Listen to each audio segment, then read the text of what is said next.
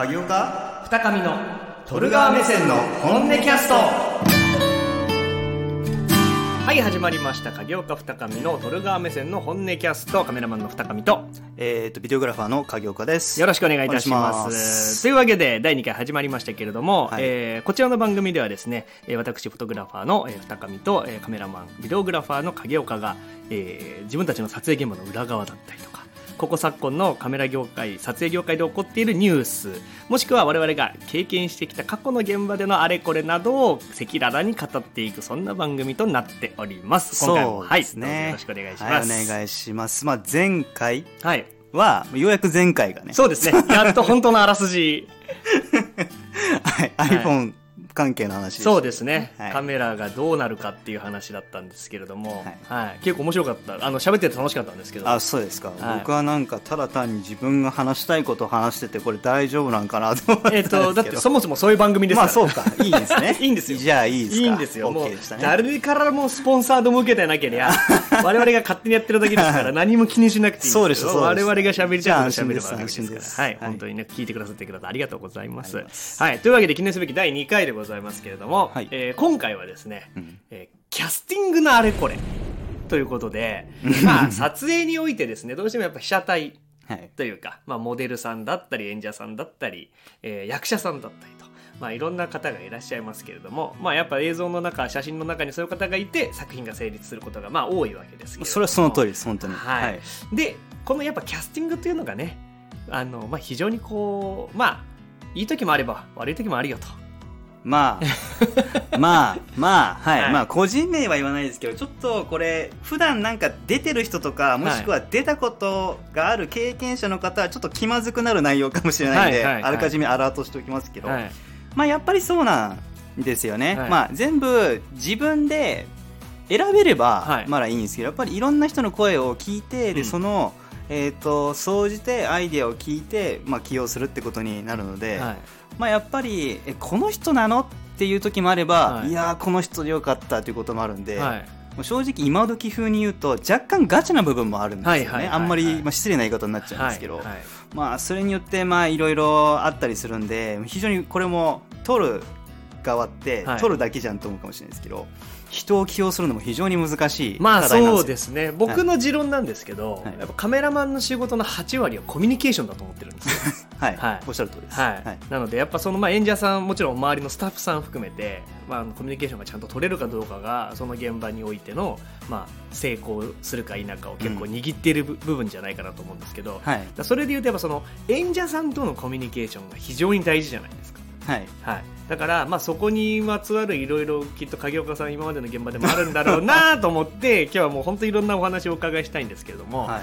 ちなみに影岡さん自身がキャスティングされることもあるえっとの方が多い。多いですか？えっとまあ、今のパターンとしては、はい。まあ、今はインフルエンサーって言い方の人はいたくさんいますよね、うん。例えばインスタでフォロワー数とか、はえーそっち会話の人とかもいらっしゃるんで、まあ、その人たちに声をかけてやるっていう、うん。まあ、地道な方法もありますしあとは、えっと、今は、えー実際こっちの方がいいんですけどあのキャスティングサービスって言って、うん。キャスティングをしてくださる会社さんがいらっしゃるんですよ、でその人たちに、えーっとこういう条件でこういう人、うん。まあ、男性女性もしくは、えー、とこういう条件で、まあ、ありま誰かいませんかっていうとそれを絞ってうん。書類を送ってきてくださる、うん。でその中から決めるっていうのが大体メインのパターン、はいはいはい。まあ、これがあのオーソドックスなパターン。ですね、はいはい。そういう感じでいつも選んでます、なるほど、はい。でそこから影岡さんがチョイスしてお願いさせていただくという、まあそうですね。で結局はでもこっち判断だけじゃダメなんで、はい。それでこの方がいいと思うんですけどどうですかっていうのをちょっと聞いて、上で、まあ、結局最終判断はやっぱりクライアントお客さんの方になっちゃうはい。ので、なるべく誘導するようには言いますけど、はい。たまにはまあ誘導がうまくいかずああこっちの方かまあしょうがないなってなるほどなるほど。本音を言うと。まあありますよね。ありますあります。はい。はい。その今回そのキャスティング周りのあれこれっていうのでお話を伺っていきたいんですけど、はい。なんかどうですか？実際にその、まあ、現場で、まあ、その影岡さんキャスティング以外の現場も多分影岡さんされるじゃないですか。はいはい。なんか実際にそのなんていうんですか？どこまでケアというかなんかどういうことを気をつけてらっしゃるのかなっていうのと、まあ、実際にあったなんかこう事象みたいなこととか あったら教えていただきたいんですけど。これあの先ほどあの二人さんがコミュニケーション大事って言ったじゃないですか、はい。これ逆に今コミュニケーションできなくなっちゃってるんですよ。あそうなんですか。というのは、えーっと僕はなるべくえっ、とやっぱりそのまあマネージメントとかそのどこかの所属されてる人って、うん直接コンタクトできるの当日限りとかよくあったりするんですよ。はいはいはいはい。もう無理なんですよなるほど。だからそのマネージャーを通してじゃないと話が伝わらないとか、うんうんむしろ説明したのに通ってない。これ、はいほとんどのケース、はい。だから逆に取りたくても取れないなるほど。ですよね、まあ、たまにオンラインだで出てくださるっていう方がいるんで、その時一生懸命説明しますけど、うん。まあ多分まあ僕が逆の立場からそうですけど全部はやっぱり理解しきれないなと思うので、結局統一勝負に、はい。うん、なっちゃうのでコミュニケーション逆に取りたくても取れないんですよね、うんうん。だからもう当日やれることやるだけっはい。て本当にもうなっちゃう、だからこれがこうすればいいっていうのが特に攻略法がないっていうのが現状。うんうんうんうん逆にもあの本当に出演者とスタッフっていうのは本当にこう間に挟むあのマネージャーっていうあ、まあ、かもしくは会社の人に挟まれているので、逆に取りたくても取れないなるほど。っていう時代になっちゃいました。そうか。だから難しいんです。攻略方法がないんですね。でも本当に取れるコミュニケーションとしては現場現場オンリね。ーですね。うんはそこ結構でもね短い時間ですけど大事ですもんね。そこでいかにコミュニケーション。いあ僕はもう全部知らない人だと思って聞いてます。あのもう最初から誰でも分かるような説明を、うんうんまあ、僕からすると二度手間、はいさっき言ったしこの間言ったんだけどなと思っても、うんうん まあ言うようには。まあそうですよね、はい。そこちゃんとやらないとしてってまあある程度現場の場数を踏んでる方はあのニュアンスで分かるんですけど、うん。初めての方とか新人の方だとはいやっぱり、まあ、別に悪いとかじゃなくてやっぱキャリアがないので、分からない。うん。どうすればいいか分からないっていう人が多いので、まあ、そこはもうやっぱりちゃんと説明、はい。まあ、説明してもたまにああやっぱそういう認識かってうん 思うことあるんですけど、まあ、そこですかね。逆にでもそういうまっさらの人のがやりやすかったりすることもないですか？人によります。あ 人によります。すごい。人間。今伝えたいなこの影岡の表情を。みんなに見せたかったな。人間ですね。人間ですよね。はい、なんかありますか？そのなんかトラブルというか。トラブル？トラブルというかなんかこうまあ。キャスティングのその現場においてなんかキャスティング周りで常に思ってることとかがあったら。常に思ってること、はい。トラブルしかないですよ。何がありますか？例えば。何がある？まあ例えば別にこれは進行自体は悪くないんですけど、はい。誰とは言わないんですけどあのーねこれはよくいる人種なんですが、はい。カメラ回す時はめちゃくちゃいい人けどはあ裏に対してい。自分の身内だったり、はい。えーっとスタッフっていうのは僕らの影岡の方のスタッフじゃなくて、はい。多分マネージメントの方のスタッフだと思うんですけど、態度が急変する人いるんですね。へで別に、まああのまあ、プロ意識があればうん。別に僕らはね、あのカメラのそのうん中でうん成立してればいいんですけど、うんうんそれがねなんか怒号とかおなんか叫んでるような声いが。怖いっすねあのー 楽屋から聞こえない程度に 聞いていただきたいなあれ聞いてて気持ちよくないんですよ。まあそうですよねまあまあまあってなったりとか。で、さっきこういう人だったのに、うんあ、こういう感じの人だったんだ。僕らも毎回毎回、うん必ず、まあ、毎月とは言わないですけど、うん。毎年ショックを受けるんですよ。はいはい。それって、皆さん、自分の楽屋の中って、自分の部屋だと思ってる方多いと思うんですけど、違うんですよ。うんうん。もう外出たら、もう自分の部屋以外本当に外と同じなんで、楽屋も外なんですよ。うんうん。全員意外と聞いてるよってことはちょっとね、あらかじめ 意外と見てるし意外と聞いてるんですよ。みんな言わないだけ、まあそうですよね、うん、そのやっぱ自分のその演者さん側の身内チームでなんか仲が悪いというかまあそういうことが起きることがあるってことですよね、いじりとかじゃないんですよ。本気なんですよ、もうガチ。うん。お前そんなのやちょっと用意しとけよみたいだったらいいんですけどおいなんだよって。さっきのさ話聞いてたの違うのよみたいな感じで聞くと おーおーおーおーみたいな。怖えみたいな。これ録音して記者に持っていけばネタになる事案 まあしないですけどはいはい。そんなこと。あるんですよ。怖えと思って。あるんですね。ありますあります今時。そうなんですか、はい。まあねどうしても動画現場とかだと現場も長いですしね、はい。なんかいろいろあるのかもしれないですけど、はい。なんか他にもあります？なんか。いやまああるでしょうけど。えっと、これは、まあ、これも誰とは言えないですけど、はえっと、映す方向問題はよくありますね。あ。ー。人によって。指定が、はいはい。いわゆる利き顔ってやつ。利き顔ですね。はい。はい。右 OK、左 OK、下絶対映すな。はいはい。最近一番すごいのは、4K で撮るなです。おお画素数して。画素数。はい。要は、シワ毛穴をは NG、はい完全に。はいだから、フル HD で撮ってほしい。はいえ逆にフル HD で撮るのむむずいって、うんえ、いいんすか？みたいなうんうんうん感じなんで。なるほどもう肌シワ問題。はいはないですね。まあそれはもう例えばもうある程度芸能やってらっしゃるとかもうそういう活動されてる方から指定だったらわかるんですけど、例えばよくこれ個人のお客さんである話なんですけど、はい昨今、まあ、以前も、まあ、前回もさっき、えー、とニュージーンズの、うん。えー、とミュージックビデオはい。の話したと思うんですけど、ああいう k p o p の今ミュージックビデオが YouTube でもたくさん出てきてますよね、うん。はい。その影響で、まあ、ちょっとこういう言い方あれですけどあれってほとんど肌の補正はしてるんですよ、はいはいはい。ものすごい大金かけてしてる、うんそれが当たり前になっちゃってるんで、僕らの方でもやるのが当たり前っていうふうにあ思ってる人が多くてなるほど。なんか仕上がり私の肌うん。全然良くない、うん。どういうこと？って言うんですよ、当たり前でしょ。人間なんだから。ある程度シワあるし、うん。毛穴あるし、うん。ちょっと毛は生えてるし、うん。普通だろと、うん。みんな頑張ってる加工してるんだよ、うん。加工業者がって。まあそうですよね。思うんですよ。いや皆さんが思うよりも動画の肌レタッチって大変なんですよね。うんうん、写真はまだ1枚、まあ、うん。まだって言い方はあれですけど、1枚だからあれなんですけど動画って考えてみてください、えっと、1秒間に何枚も画像が流れてるのを動画と言うじゃないですか、なので例えば、えっとフレームって言い方をするんですけど例えば24フレームって言い方をすると、1秒に24枚画像が流れてるんですね、要は1秒直すだけで写真を24枚直さないといけないんです。これは大変な作業なんですよ。それを例えば10秒うん。1分、5分うん。1時間とか言ってみてください。無理です。無理ですよね。無理です。うん。っていうのは、まあ当たり前ですけど、そんなのは、まあ学校でも習ってないし、わからないと思うんですけど、それがちょっと当たり前になってきちゃってるんで、僕としてはちょっと、まあ説明はしますけど、うん。ちょっと毎回毎回、ちょっと心苦しいというか、いや、無理だよねって、うん。そういう規模の現場じゃないしってうん思うんで、ちょっと話してとか、あとましてや体型？うん。もう自分の体じゃないですかと思うんですよ。無理っす。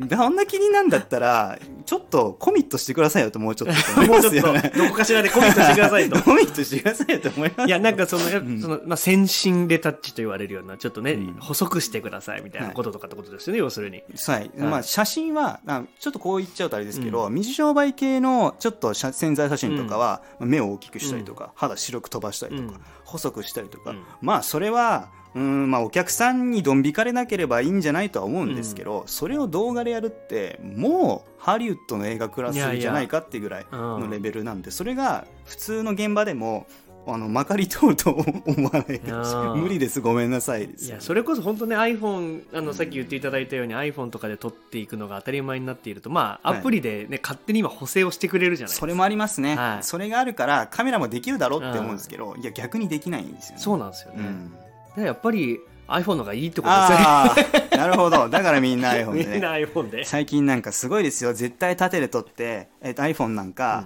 うん。えーっと大体線引いてあるじゃないですか、はいはいはい。9個の四角になるように、そこの一番真ん中もう野球のストライクゾーンでいうはい。とど真ん中みたいなところに体を全部埋めて撮ってくださいそうじゃないと私細く撮れないんで無理ですって言ってるんですよえ細くなればいいんじゃないの？って僕は心の中で思っちゃうんですけどダメですよ、そんなこと思ったら。いや、いや、そう、いやいや、まあもう、本当にもう、細い人がさらに細くしたいなというかですよ。いや、もうこれ無理。だってもう、周りが湾曲してるんで、僕からすると逆に痛々しいんですよ。いや、無理無理無理って、逆にちょっとこれ自分はあの、細くないよって言っちゃってるのと同じなんで、もういや、見た目でね、まあ、別に悪くないんだからいいんじゃないって思うんですけど。うんうんまあでもそうね、自分のベストがやっぱあるわけですよね。あるんです聞き顔と一緒ですよね、だからうね。ん聞き体型なのかね、聞き配置なのかうん言い方わかんないんですけど、うんもうビクビクしてます。で結構だからやっぱそういうので、まあ、ご指定のあるキャストの方もいらっしゃるっていう。まあ、結構多い。そういうキャストのわがまま、わがままっていうかあれですけどね。まあ、あらかじめだったらいいんですけど、はい終わった後に言ってくるのはちょっと勘弁ですね。はいはいはい初めからもう、大御所さんとかは、もうこの角度絶対撮るなっていうと、それはもし別、そっちで撮ってしまったらこちら側の、えーっと、不手際になるんで、それは OK な、あ、うん OK というか、あの、正当な、あの、意見なんですけど、後出しはちょっと無理っすね。はいはい。だから僕聞いてます、必ず。うんうん。どこが NG か全部言ってください。はいはい。でも聞きましたからね。うん現地取りましたよ、みたいな感じ。あの文面でも残すことにします。あ議事録は絶対。だからそれ以降。はい、こっち NG みたいな。そうですね。一体はないになりますもんね。書きましたよ。残しましたよ。うん。ちょっとプレッシャーかけて。ちゃんと、ちゃんとここに証拠がありますっていう。っていう。なんかその、いや、キャストさんのご要望はい。っていうのは、まあ、影岡さん的にはどの辺までが許容範囲というか。許容範囲。許容範囲難しいですよね。うんまあ全部許容範囲といえば許容範囲じゃないし、範囲じゃないよって言えば範囲じゃないってことになっちゃはいはいうんですけどね。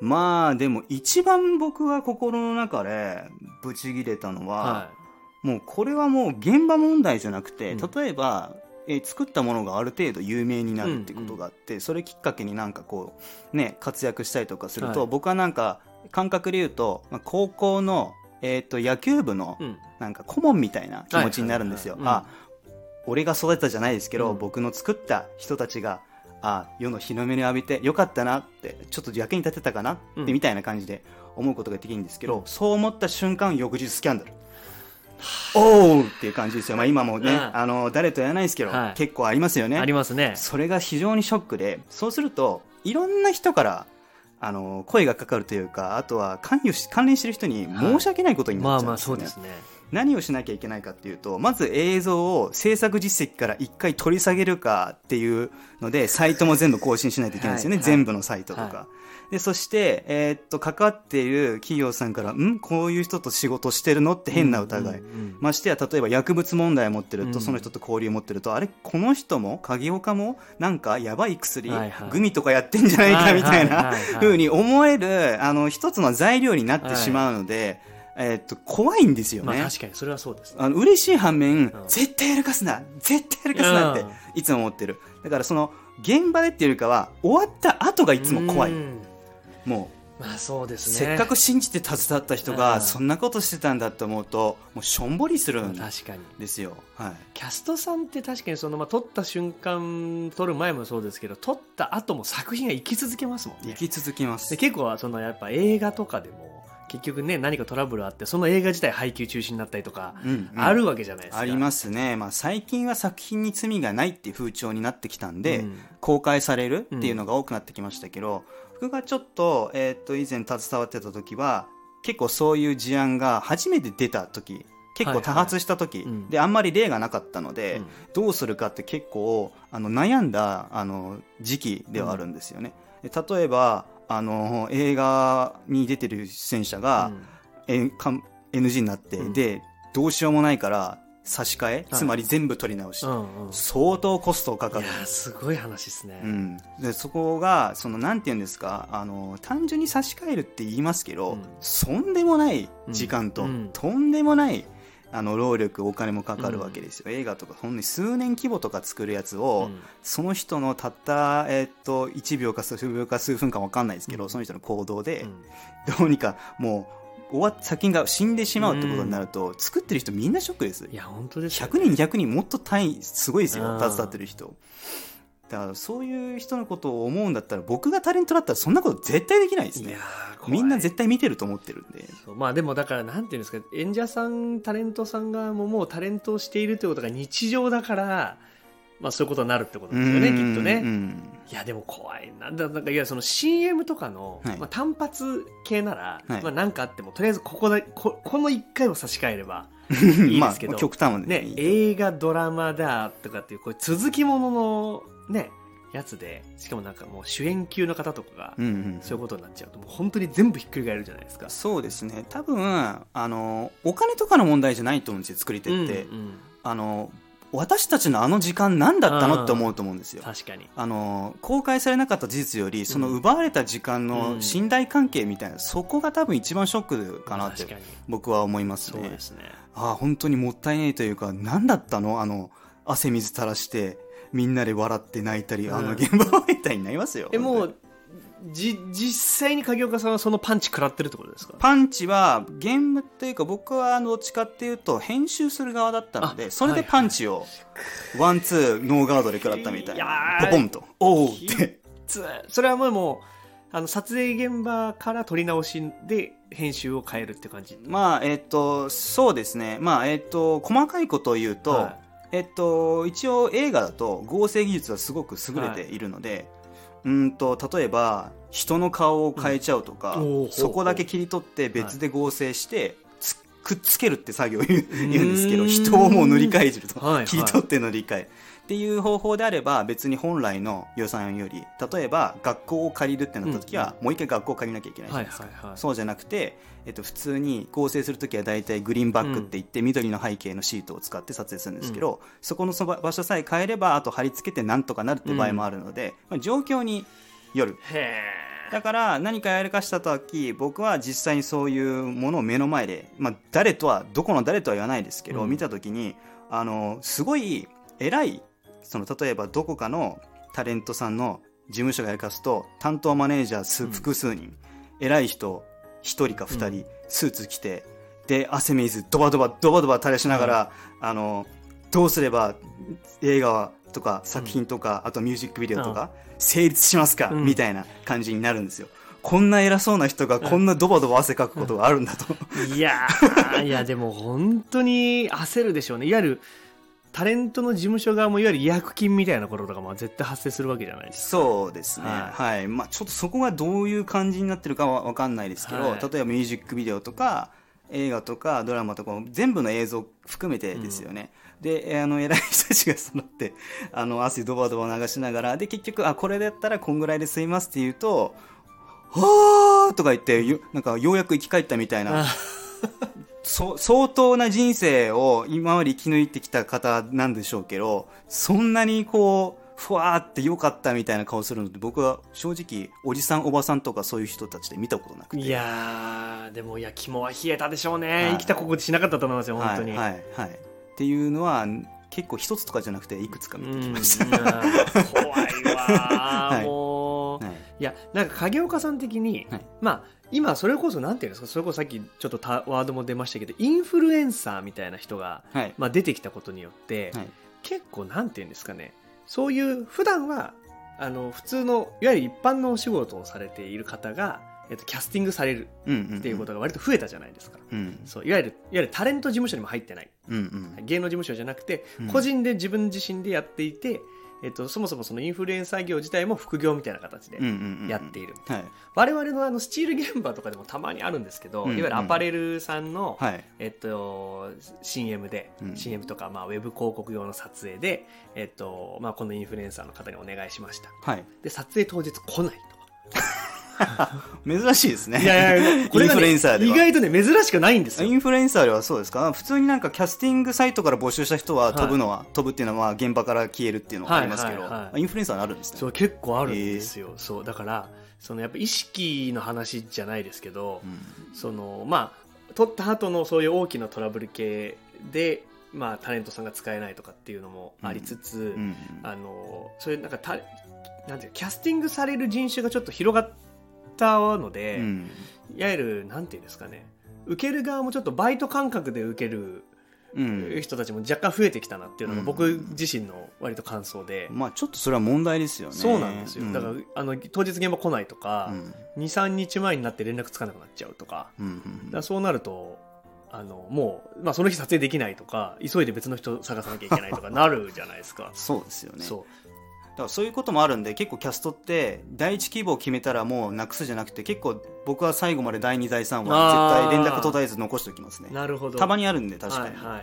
でも、まあ、これじゃあなんでそんな人たちにみんな頼むかっていうと、まあまあ、あのぶっちゃけて言うと別にインフルエンサーの方をバカにして言ってるわけではなくて、うん。これはあの事実なんで言いますけど、はい。やっぱり芸能人とかタレントっていう枠の方よりやっぱ安く、うん。あの出ていただくことができる。そうですそこがインフルエンサーっていうことになってるんで、全然ゼロが1個とか2個違うんですよ、うん話を言っちゃうと。だからえそんな人でもなんで起用するのっていうとやっぱりそこで、うん。でもそんな人でもやっぱり数万人数十万人ってフォロワーがいると、うん。企業さんはやっぱり今数字を見るうん。時時代なので、そこの数字を見てこの人だったらこうだろうっていうのがあるんですけどやっぱりあの一部の、まあ、申し訳ないですけどインフルエンサーの方はちょっと値段を見てこれだったら別に飛んで他の仕事取っちゃえばいいやって思う方も、うん。真面目にやってる方はもちろんたくさんいると思いますよ、はい。でも一部やっぱそういう方言っちゃうと、インフルエンサー全体がそういうイメージなのかなって思っちゃうので、決して良くない。決して良くないっていうか本当に良くないんで、まあやめていただきたいなとねいやいや本当そうなんですよね。はいキャスティングその影岡さん的に、はいまあこれ聞いてくださってる方でキャスティングする側の人、というかまあ今後その例えば動画とか撮影をカメラマンにお願いしたい。で、えっと、その上でキャスティングでそのモデルさんなりインフルエンサーさんなりタレントさんを使おうって使いたいなって思ってる人たちがいると思うんですよ。はい。だから影岡さん的にそのおすすめのキャスティング、まあ、キャスティングするときにここだけは気をつけておいた方がいいよみたいなものがいやそのキャスティング会社さんにもちろんお願いすれば、うんうんうん。あの一番安全だと思うんですけど、うんうんうん。まあ、予算もないから例えばじゃあ直接そういうインフルエンサーさんとか、えー出ていただく方と直接交渉したいとかっていう時になんかこういうところは気をつけて気をつけておいた方がいいよみたいなあのそれはたった一つの答えがあって、はい。答えはないです。ないです。ないですか？永遠にないです。なるほど。というのは、人に、その人に準ずるなんですよ。はいはいはい。で、一番この人は大丈夫だって僕は信じていた、まあ役者さんとかいるんですけど、その人は当日になると、はい。い、つも遅刻したり、連絡取れなくなったり、うん普段いいんですよ、ん。逆に態度悪いんだけど、あのオンラインとか、なんだこの人、話す気あんのかって人が当日来ると、めちゃくちゃいい人だったり、わからない。なる。もうわからない。もうわからない。もうその人の心の中に入っていかないと、はいはいあの、わからないんで、もうないです。なるほど。強いて言うのであれば、まあ、あの、SNS で探れるだけ探って、なんか変なことつぶやいてないかとか、悪いことしてないかとかっていう事前調査ぐらいしかもうないです。まああとはそうね。そうじゃなくてもうまくやってる人がいれば、うん。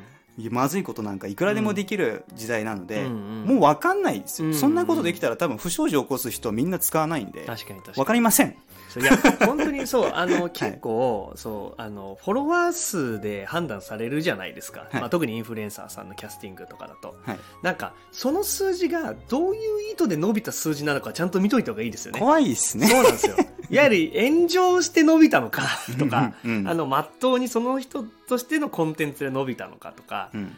まあ、あの下手したら買ってる人もいるわけじゃないですかうん、いますね。そう。海外とか。そうなんですよ。そうだから、うんうん。単純に数字で見るというよりはなんか僕は割と影岡さんと一緒でタイムラインの質で見るというか、うんうん。まあ、更新頻度を含めそうですよね。そこについているリプライのあのクオリティというか、うん。あのファン層というかあの民度というか。軽く探偵みたいな気持ちにいやでなりますよね。もでも大事ですよね。はい。そう。本当になんかやっぱり過去にあのなんでしょう。あの謝罪のお知らせばっか載せてるような人はあやっぱ危ないなとか思うじゃないですか。あと、そうですね、はい。X とかでよく白画像で 黒い文章、多いみたいな。大切なお知らせみたいなのが、はい。すげえ多い人みたいな理由なきあ解解散とか理由なきなんか引退みたいなやつですよね。そうそういうのは僕も危ないかなと思うんで、うんそう、うん。そう。なんか最初に出てきましたけどその撮った後もね大事じゃないですか、はい。その人が入ってるとか使ってる画像映像がずっと安心安全で使い続けられるかっていうのもうんすごい大事だと思ってるんで、大事なんですけど、そこに関してはもう分かりませんですね。もう本当に。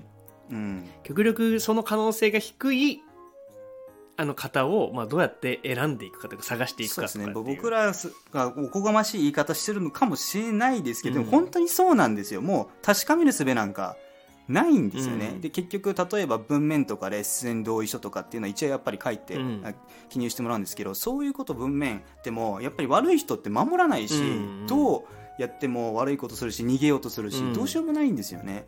だからもう今回のこ強いて言える、まあ、答え、まあ、どうすればいいかっていうとやっぱり出演者の皆さんは、えっと、自分の一つの行動はもう一時が万事で、うん。全部他の他人と一心同体だと思ってほしいんですよ、うんうんうん一つなんかやったら全員に降りかかる。もう連帯責任ですね、うん。昔の。あの、まあ、昔っていうか今でもそうですけど、うん。運動部みたいな感じで、うん。そういう意識をもう持ってくださいとしか僕らはもう言いようがないそれはもちろん僕らでも言えることですね、スタッフの方でもあのたまにもう倫理とか道徳を逸脱した行動をね、例えば勝手にキャストに手を出すとか、あうん。の悪いスタッフもあのいたりはします。最近は性加害とかありますよね、はいそれはもう論外ですけど、うん僕らも同じですけどみんな一人一人もやっぱり意識を持つことうん。を訴えるしかない、そうですね。もう無理っす。あとそれ以外はあ本当に。確かに、はい。まあそうキャストは表に出てるスタッフっていうだけで我々もね一員であるし、うん。もちろん僕らもそのキャスト側の気持ちをちゃんと持って行動しないといけないという。そうですね。iPhone でなんかできないんですかね？この人はやばいみたいな。そんなアプリ？アニメってサイコパスってアニメありましたけど、はい。あれもなんか15で覗くとその人まずいかまずくないか、はいはい。サイコパスかみたいなやつ出るじゃないですか。iPhone でなんかそういうのないですかね？なんかねそういうのを出してくれるように最強なんですからね頼みますかね？キャスティングスキャンみたいなやつ。この人が安全かどうかを、はいのないですかい、ねやちょっと調べてみましょう。そんなん絶対出てないですから。どういう能力なんですか？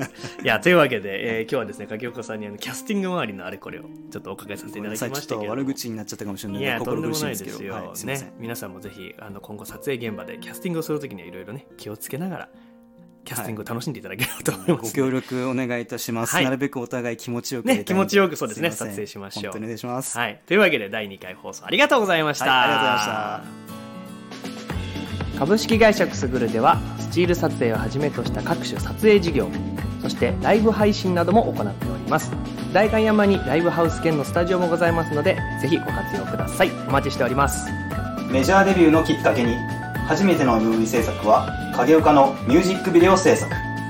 この番組はオリジナルグッズ制作でおなじみ同心商店の提供でお送りしました。